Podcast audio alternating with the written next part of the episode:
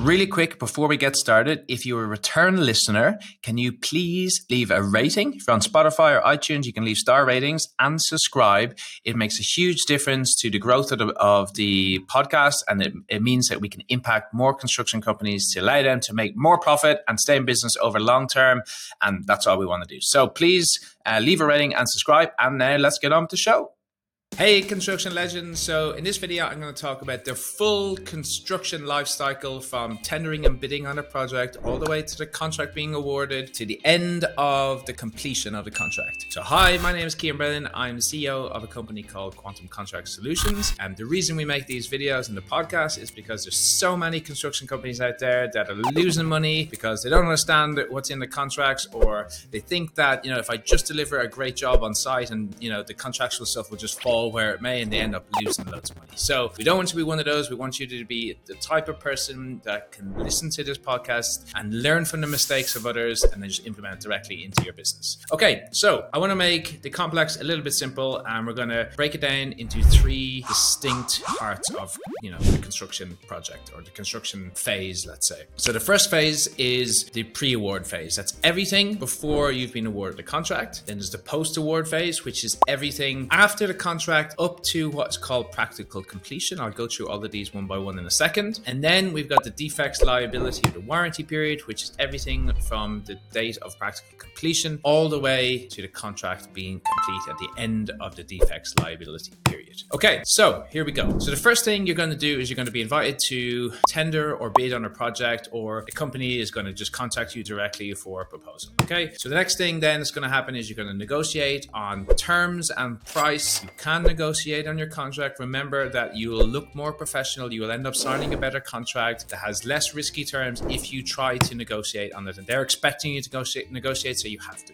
Right, in my opinion. Okay, so you negotiate on price and on terms via obviously the competitive tendering bid, or if you're just going one-to-one with the client. Then the client is going to award you the contract. Now, when they send you the contract to sign, fifty percent of the time, fifty percent of the time, the things that you've agreed haven't been incorporated properly. Now, this can be for a, a various array of reasons. They're just trying to rush it out the door or whatever, but you need to check it that all of the changes that you've made have been made prior to signing. You don't end up in a situation where you've got a contract Contract and all of those things that you, you know, you in theory agreed verbally or just even in writing haven't been incorporated the contract, and you signed that contract. Okay, that's going to be a very sticky one to get out of if you do that. Okay, so now you've been awarded a contract. More often than not, you're going to have to, you're going to be asked, you're entering into the post-award phase, and you're entering into basically the construction program phase. So the construction program starts when your contract starts, and it, it, it ends at the date of practical completion. Now, at the start of the project, you're going to be asked to provide security of some kind. Now, typically, the security is anywhere between five percent and ten percent of the project value. The purpose of security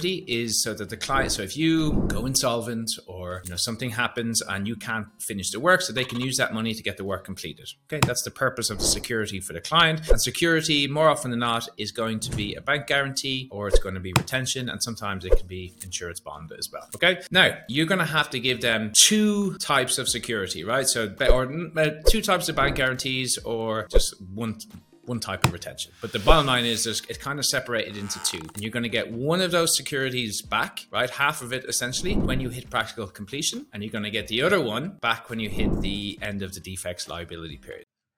Real quick, and we'll get back to the show. If you don't have time, or you don't necessarily have the expertise to review and negotiate your own construction contracts, please go to quantum contract solutions dot com, book in a call with our team, and we'll show you exactly how we can help you sign better contracts that have way less downside risk and set yourself up to make more profit on that project and ultimately keep you in business over the long term. It's what all the smart construction companies do. So go to quantum contract solutions dot com. Now let's go back to the show.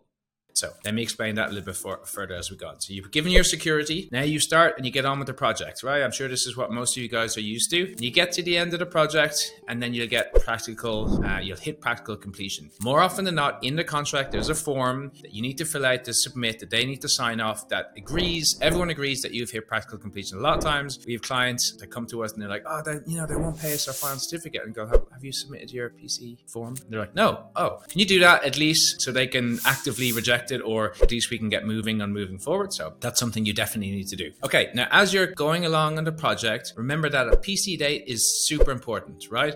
Anything, if you don't complete the works before that P C date, you're going to get hit with potentially liquidated damages, which is you have to pay the client a certain amount per day that you're late, potentially, right? Depends on your contract. Now, during the contract, if you've been delayed or you've been asked to do additional work, which oftentimes happens, like almost all the time it happens, you need to push out that P C date in the way that the contract says. So every time you've been delayed, you gotta let them know, hey, we've been delayed by a day because we didn't have access to site for whatever reason, or you've asked us to do this additional work, which is gonna, you know, take us longer to do. So you need to push out that P C date to protect yourself from getting hit with liquidated damages. Okay, so you get there, you get to the practical completion date, you get your practical completion certificate. Now starts typically twelve months of a defects liability period. Okay, the first thing, once you hit your P C, you're going to get your first batch of security back. So if you gave ten percent security at the, at the start, you're going to get five percent back. They're going to hold on to the remaining five percent until the end of the defects liability period, which is typically, you know, twelve months, roughly. Depends on the contract, depends on the type of company that you are, right? So it's going to take you twelve months. And at the end of the twelve months, you got to submit for your remaining retention. You got to remember to submit for it as well, okay? So a couple of tricky things that I want you to be careful of when these, th- these things happen as well. One is when your contract talks about security, does your security increase based on your contract value increase, or does it remain on the original contract value? So if you're getting more and more and more variations, let's say your original contract value is one million and you had to provide ten percent security, so one hundred K, and then you had five hundred grand in variations, does your security have to increase? So it's it's now the one point five million, or ten percent of the one point five million, or is it still ten percent of the one million? So you're going to make sure that you're sure what, you know, what's happening there, because you could get stung at the end and they want more security, want to hold more money. You're like, oh, I was expecting all of this money back. So be careful, that can happen. Then they're going to hold, that money's going to be tied up, you know, for another twelve months in the defects liability period. The next thing is, in, in the defects liability period, if something goes wrong, you have to come back to site to fix whatever's happened. It, let's say it is your fault and you've come back to site. So now that you've come back onto site, when you fix that th- that particular thing, does your contract now add on another twelve months? In which case you can't get your security back for another twelve months. Or does it matter, right? You got to be clear on what's happening. And that's essentially, once you eventually get to the end of your defects liability period, that is the end of the contract. So if something happens after the end of the defects liability period and you get your security back and it's all signed, sealed, delivered, something happens happens after that, it doesn't matter. It's not no longer your fault, unless you have, like, you know, you you installed a product that has like a twenty-five year, you know, warranty or whatever, right? But when it comes to services, that should be the end of the co- contract. So the contract starts on the date you sign it and it ends at the end of the defects liability period. I hope this um, video has been useful to you, makes sense in your head. Um, if you got any questions at all, just reach out or just go to quantum contract solutions dot com uh, for any help from us specifically, or you can go to construction secrets dot io. We've got loads of training videos and free, free stuff on there that you can use to your benefit. Okay, take it easy. Chat to you soon. Bye.